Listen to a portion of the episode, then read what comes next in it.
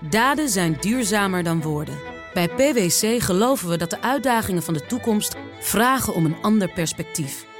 Door deze uitdagingen van alle kanten te bekijken, komen we samen tot duurzame oplossingen. Zo zetten we duurzaamheidsambities om in acties die ertoe doen. Ga naar pwc.nl.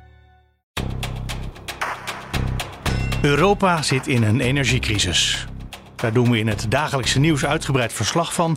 Maar hoe zijn we hier gekomen?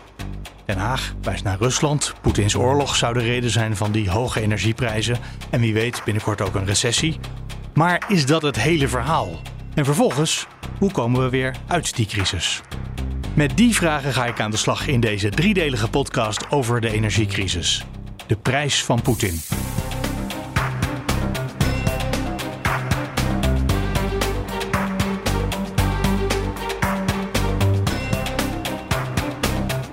Mijn naam is Mark Beekhuis en in deze tweede aflevering praat ik met BNR's huiseconoom Han de Jong over de komende winters.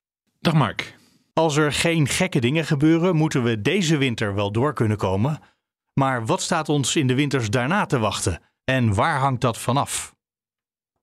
Ja, nou ja, misschien toch ook eventjes stilstaan bij deze winter. Hè. We hebben natuurlijk allemaal uh, gezien en gehoord en gelezen dat uh, die gasvoorraden die zijn eigenlijk uh, nou, gevuld.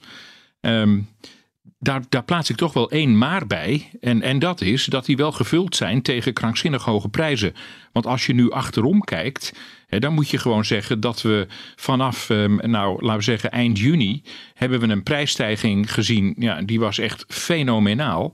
Um, en, en sinds er berichten zijn dat die gasvoorraden goed gevuld zijn en dat we in ieder geval wat betreft hoeveelheid gas door de winter heen kunnen, uh, is, is de prijs weer enorm gedaald.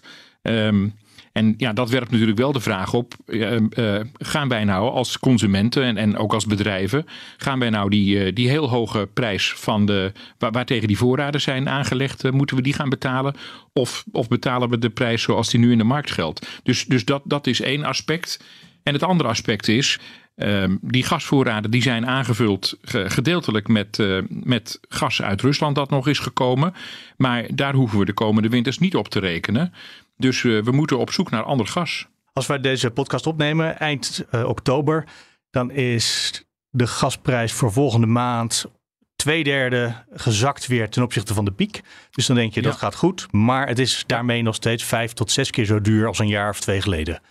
Dus dat klopt. Het is heel duur, maar niet meer zo heel extreem duur als nog maar een paar maanden terug. Een paar maanden terug kon ik echt mijn, mijn ogen niet geloven. Hè, en ik heb het ook wel eens opgeschreven en trouwens ook wel eens uh, op de radio gezegd. Hè, toen was de gasprijs 23 keer zo hoog als voor de pandemie. Ja, en dat is natuurlijk een schok, een economische schok, um, zoals we eigenlijk nog nooit hebben meegemaakt. Ook niet in de jaren 70. Is er eigenlijk genoeg gas in de wereld? Of is het misschien gewoon een distributieprobleem? Er is genoeg gas in de, in de wereld. Hè. Ja, wij zouden ook uh, gas uit onze eigen bodem onder Groningen kunnen halen. Om goede redenen willen we dat niet. Um, gas is, uh, is last, veel lastiger te vervoeren dan, uh, dan olie. Je ziet dat, dat de olieprijs door de hele wereld min of meer hetzelfde is. En dat, hangt, dat verschilt wel een beetje van de nou ja, van, laten we zeggen, van het soort olie, van de, van de kwaliteit van de olie. Um, maar gas is veel moeilijker te vervoeren. Dus je ziet grote verschillen regionaal in de gasprijs. En in Europa hebben we een heel groot probleem omdat we altijd een heleboel gas uh, uit Rusland kregen. En dat is nou een stuk minder. En, en dat gaat naar nul kennelijk. Dus we zullen ons gas via LNG moeten gaan halen. En ja, dat is wel een uitdaging. Maar er is in principe is er wel genoeg gas in de wereld. Dus de infrastructuur ligt zodanig dat we heel makkelijk het uit Rusland halen, maar veel lastiger uit. Uh, ja, waar je het, als je het niet uit Rusland haalt, waar haal je het dan vandaan? Nou, uit Qatar of het Algerije, um, uit de Verenigde Staten. Hè, daar kunnen we LNG vandaan halen. En het is natuurlijk wel zo dat, um, dat wij haalden altijd gas via pijpleidingen uit Rusland. Andere landen die waren veel meer ingesteld op, uh, op LNG. Nou, dat kopen wij nu allemaal op, of dat hebben wij nu allemaal opgekocht. Dat wil wel zeggen dat in een aantal landen, denk aan de Filipijnen of, of Sri Lanka, uh, de, ja, dat soort landen daar hebben we de prijs natuurlijk ook enorm voor opgedreven. En uh, voor de lokale mensen is gas daar ja, niet of nauwelijks te betalen als het al beschikbaar is. Dus daar hoor je heel weinig over. Maar dat is wel een neveneffect van deze, van deze crisis. En, en ja, onze onze rijkdom om, om, om tegen de klippen op dat, dat LNG te kopen overal in de wereld. Dus eigenlijk zijn er heel veel landen slachtoffer van onze koopkracht als het gaat om LNG. Ja, dat, dat is zo. Er zijn natuurlijk ook landen die daar voordeel bij hebben. Hè. Ehm, eh, ja, zoals de genoemde eh, productielanden, waaronder de Verenigde Staten. Um, eigenlijk eh, spinnen die er wel garen bij de Amerikanen. En we halen, als je in de berging kijkt, toch nog vrij veel gas in het afgelopen jaar uit Rusland. Daar gaan we dan mee stoppen. Veel LNG, begreep ik, hebben wij kunnen kopen omdat China contract had, langdurige contracten, maar veel minder nodig heeft. En ja, dan verkoop je het contract natuurlijk gewoon door als er een uh, goede prijs is in de wereld. Dat is ook meteen wel een spannende, want dat betekent dat we afhankelijk zijn van dat het niet zo goed gaat economisch met China. Ja, dat, dat klopt. Het gasverbruik in China het, en gasimport door China is uh, in de loop van dit jaar behoorlijk teruggevallen. En Ehm, nou, het is, het is ehm, moeilijk om daar een pijl op te trekken hoor. Maar ehm, dat heeft waarschijnlijk alles te maken met die, uh, met die lockdowns die ze toch regelmatig hebben. En als de Chinese economie toch weer zou aantrekken. Ja, dan zullen ze ongetwijfeld ook weer meer gas uh, willen gebruiken. En ja, dan wordt het voor ons dus moeilijker. Om, om, hè, dan kunnen wij dat gas in ieder geval niet krijgen. Je zou bijna hopen dat ze in China dat hele harde, rigoureuze coronabeleid volhouden. Om af en toe gewoon even een wereldstad in lockdown te doen zodat wij hun gas kunnen krijgen. Ja, maar weet je, ehm, de Chinese economie die niet goed draait, dat is ook niet zo fijn voor ons. Eh, nee, nee, dit is elk voordeel heeft zijn nadeel. Dat is waar. Maar als het daar aantrekt, dan zullen de LNG-schepen misschien, uh, ja, wij kunnen goed betalen, maar dat kunnen ze in China ook. Ja, nou ja, uh, zeker. Um, dus dit is wel de tijd om met de producenten, en, en dan denk je misschien vooral toch wel, nou vooral eigenlijk aan Qatar, maar misschien ook wel aan een land als Algerije. Um, maar om met dat soort producenten afspraken te maken. Het probleem daarbij is dat een land als Qatar um, heeft echt verschrikkelijk veel gas en die zouden veel meer kunnen produceren dan ze nu doen. Uh, maar daar hebben ze ook niet de infrastructuur voor. En die zijn eigenlijk alleen maar bereid om te, grootschalig te investeren in die infrastructuur als wij bereid zouden zijn langjarige contracten met ze af te sluiten. En dat willen we nu om allerlei redenen juist weer liever niet. We zouden wel voor twee of drie jaar contracten willen afsluiten, maar heel veel langer niet. En dat is wel een beetje een bottleneck. Dus als, en dat, als onze... die reden, dat is het klimaatbeleid, dat we eigenlijk van het gas af willen. Ja, precies. Ja, dan wil je natuurlijk niet een nieuwe LNG-compressieinstallatie neerzetten.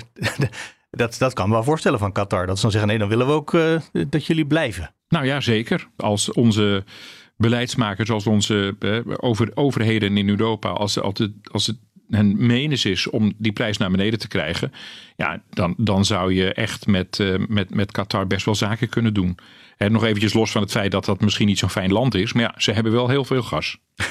Trouwens, aan hun kant moeten er LNG-terminals komen om dat uh, van gas naar LNG te maken. Maar aan onze kant heb je dat ook weer nodig. En wij waren heel snel in ja. Eemshaven met uh, een, uh, een, een, nieuwe drijvende installatie daarheen te varen, zodat we daar LNG kunnen aannemen. We hadden ook al een, een punt in Rotterdam waar we LNG-gas aannemen. Ja. Um, maar dat ding wat bij Eemshaven ligt, dat was eigenlijk bedoeld voor een land ook weer ergens in Zuidoost-Azië, als ik me goed herinner. En daar hebben we ook overboden. Want er zijn ook niet zoveel van dat soort LNG-terminals in de wereld die je ergens heen kan varen. Dus daar concurreren we ook met de wereld. Ja, ja dat klopt. Dus, dus in, onze, ja, in onze scramble, zouden de Engelsen zeggen, uh, voor dat gas, uh, ja, zijn we eigenlijk uh, niemand, niemand ontziend bezig. Um, en ja, weet je, daar, daar, kun je, daar kun je van vinden wat, wat je wilt. Maar ja, ik zou toch ook liever niet in de kou zitten.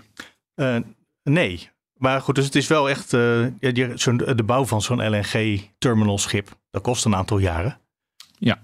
Dus uh, het is wel echt wij of zij op het ogenblik. Ja, dat is zo. Wat je wel ziet, hè, uh, dat is dat ons gasverbruik natuurlijk wel um, afneemt hè, vanwege de prijs. Misschien ook wel vanwege het, het weer. Maar bijvoorbeeld in de, even kijken hoor, in de week van 15 tot 21 uh, oktober hebben we in Nederland 30% minder gas gebruikt dan normaal. Dat soort dingen helpt wel. En uh, misschien kunnen, ik weet niet of wij dat kunnen, maar, maar uh, je, je zou natuurlijk ook kunnen kijken, kunnen we dan iets anders, op een andere manier onze elektriciteit opwekken dan, dan met gas? En ja, dat, dat is natuurlijk wel mogelijk. Ja, dat doen we met kolencentrales En met snellere plannen voor het uitrollen van windparken op zee. We doen daar ons best mee, maar ja, dat is, kolencentrales is ook niet waar we naar terug willen uiteindelijk. Nee, dat, klopt. En je benoemt wel iets uh, belangrijks. Je zegt we hebben 30% minder gas gebruikt. Dat is niet een besparing. Hè? Voor een heel groot stuk is dat ook gewoon fabrieken die zijn stilgezet omdat ze de energie niet kunnen, ja. Uh, ja niet kunnen betalen. Dus dan kunnen ze niet uitmaken, ja. ze geen winst. Er wordt in de politiek gesproken over een afschakelplan. En dat klinkt alsof je een plan maakt waarin je denkt, nou wat zetten we eerst uit en dan zetten we dat daarna uit en zetten we dat daarna uit, zodat we het belangrijkste aan het einde nog zeker draaiend houden. Maar mag je het zeggen dat er eigenlijk al een soort afschakelplan zonder dat er beleid achter zit wel een begonnen is al? Dat dus bedrijven hebben besloten, we stoppen ermee. Ja, ja, het is een trieste constatering, maar ik denk dat dat wel het geval is. Um, dat wordt natuurlijk allemaal niet bijgehouden, dus ik, ik heb daar ook niet echt een heel duidelijk overzicht over. Um, maar um, die, die, dat 30% minder verbruik, um, ja, dat heeft misschien met het weer te maken. Het heeft misschien ook te maken met, uh, wat, wat ik lees is dat er ook meer dan gebruikelijk opbrengst was van, uh, van, van zon en wind. Um, maar, maar ongetwijfeld speelt ook een rol dat een aantal producenten gewoon met de, met, uh, ja, die hebben gewoon hun productieprocessen stilgelegd. En dat is natuurlijk eigenlijk niet wat je wilt. Um, want, want, ja, dat klinkt een beetje als een soort oorlogseconomie. En, uh, en trouwens, zo'n, als we dat dan gaan formaliseren in de vorm van een, uh, van een afschadingsplan. Ja, dat klinkt ook als een oorlogseconomie. Nou ja, dat is natuurlijk allemaal vreselijk. Dat wil je allemaal niet. Nee, dat, dat plan dat is uh, vrij recent in de Tweede Kamer gepresenteerd door een bureau Berenschot, wat daar een, uh, ja, een soort stappenplan voor gemaakt heeft. Die heb ik gezien, hoe ze dat presenteren. Dat is, daar zit geen opgewekte zin in het rapport wat ze hebben gemaakt. Het doel van zo'n afschakelplan is om bepaalde gebruikers zo lang mogelijk gas te blijven leveren. Ziekenhuizen bijvoorbeeld, en ook woonhuizen. Bureau Berenschot heeft daarom voor energieminister Jette beschreven hoe je dat zou kunnen doen. Dat begint meteen al heftig. De eerste stap in dat plan is een kaasschaaf. Alle bedrijven moeten bijvoorbeeld 20% minder energie gebruiken. Daarna, in de tweede stap, wordt industrieterrein voor industrieterrein gekeken wat daar nog bespaard kan worden. En wordt de situatie nog penibeler, dan wordt voor hele sectoren bepaald of we ze kunnen missen. Dat is trouwens makkelijker gezegd dan gedaan. Uit het rapport van Berenschot blijkt dat alles met alles verbonden is. We zouden bijvoorbeeld best een tijdje zonder kaas kunnen. Dus die sector kunnen we stilleggen. Behalve dan dat bij de productie van kaas ook wei gemaakt wordt. En dat wordt gebruikt bij de productie van babyvoeding. Kaas kunnen we best een paar maanden missen, maar babyvoeding misschien toch niet. En wat ook duidelijk wordt uit dit plan is dat er vanaf de eerste fase meteen grote gevolgen zijn voor het land. Denk aan lege schappen in de winkels, problemen met de gezondheidszorg en massawerkloosheid.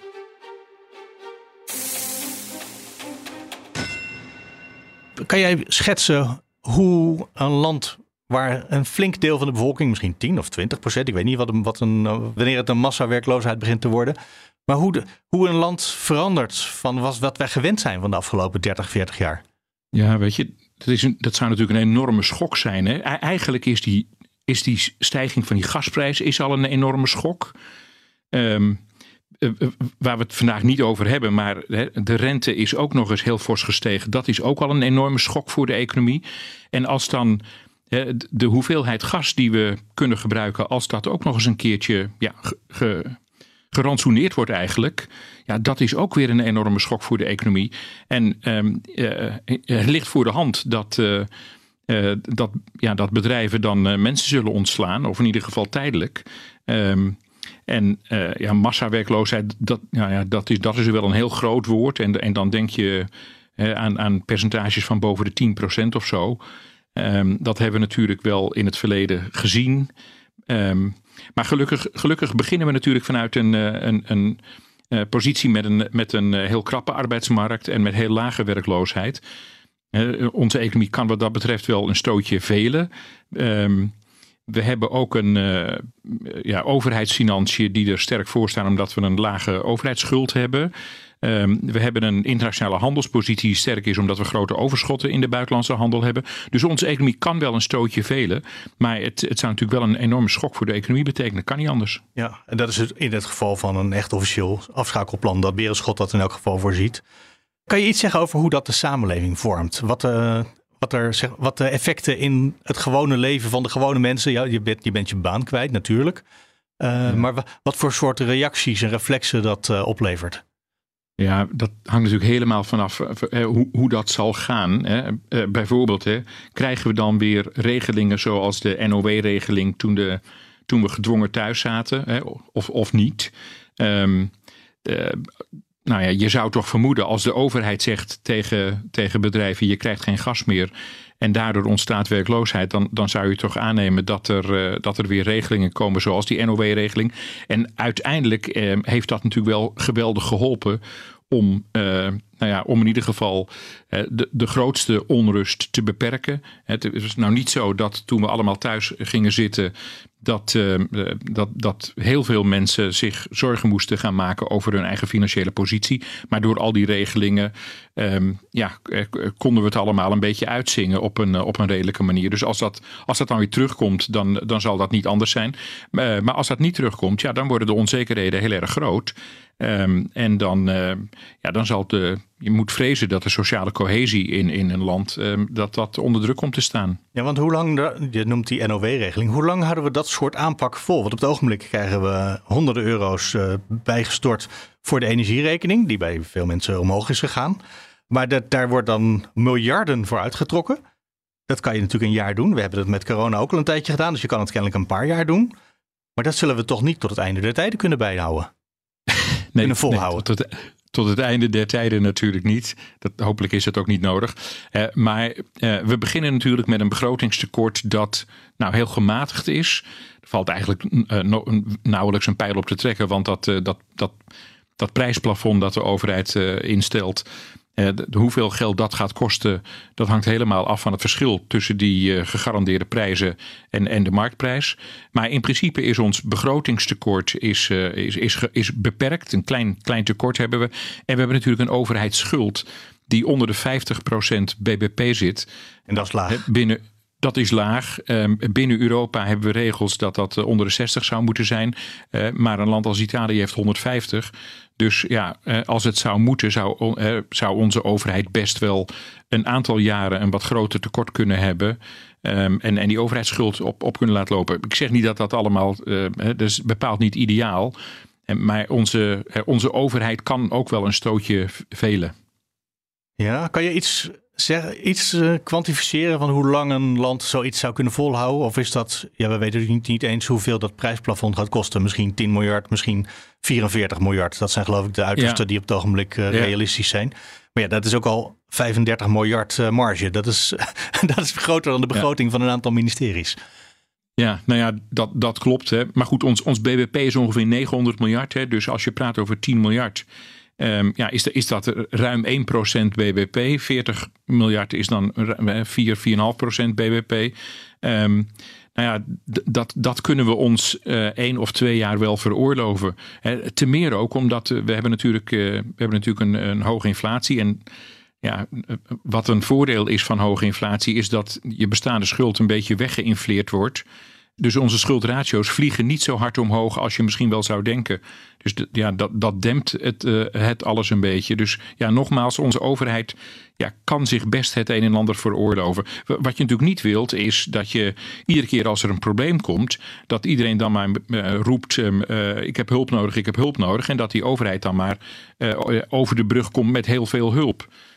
bijvoorbeeld die 190 euro die we nou allemaal gaan krijgen in november en, en december.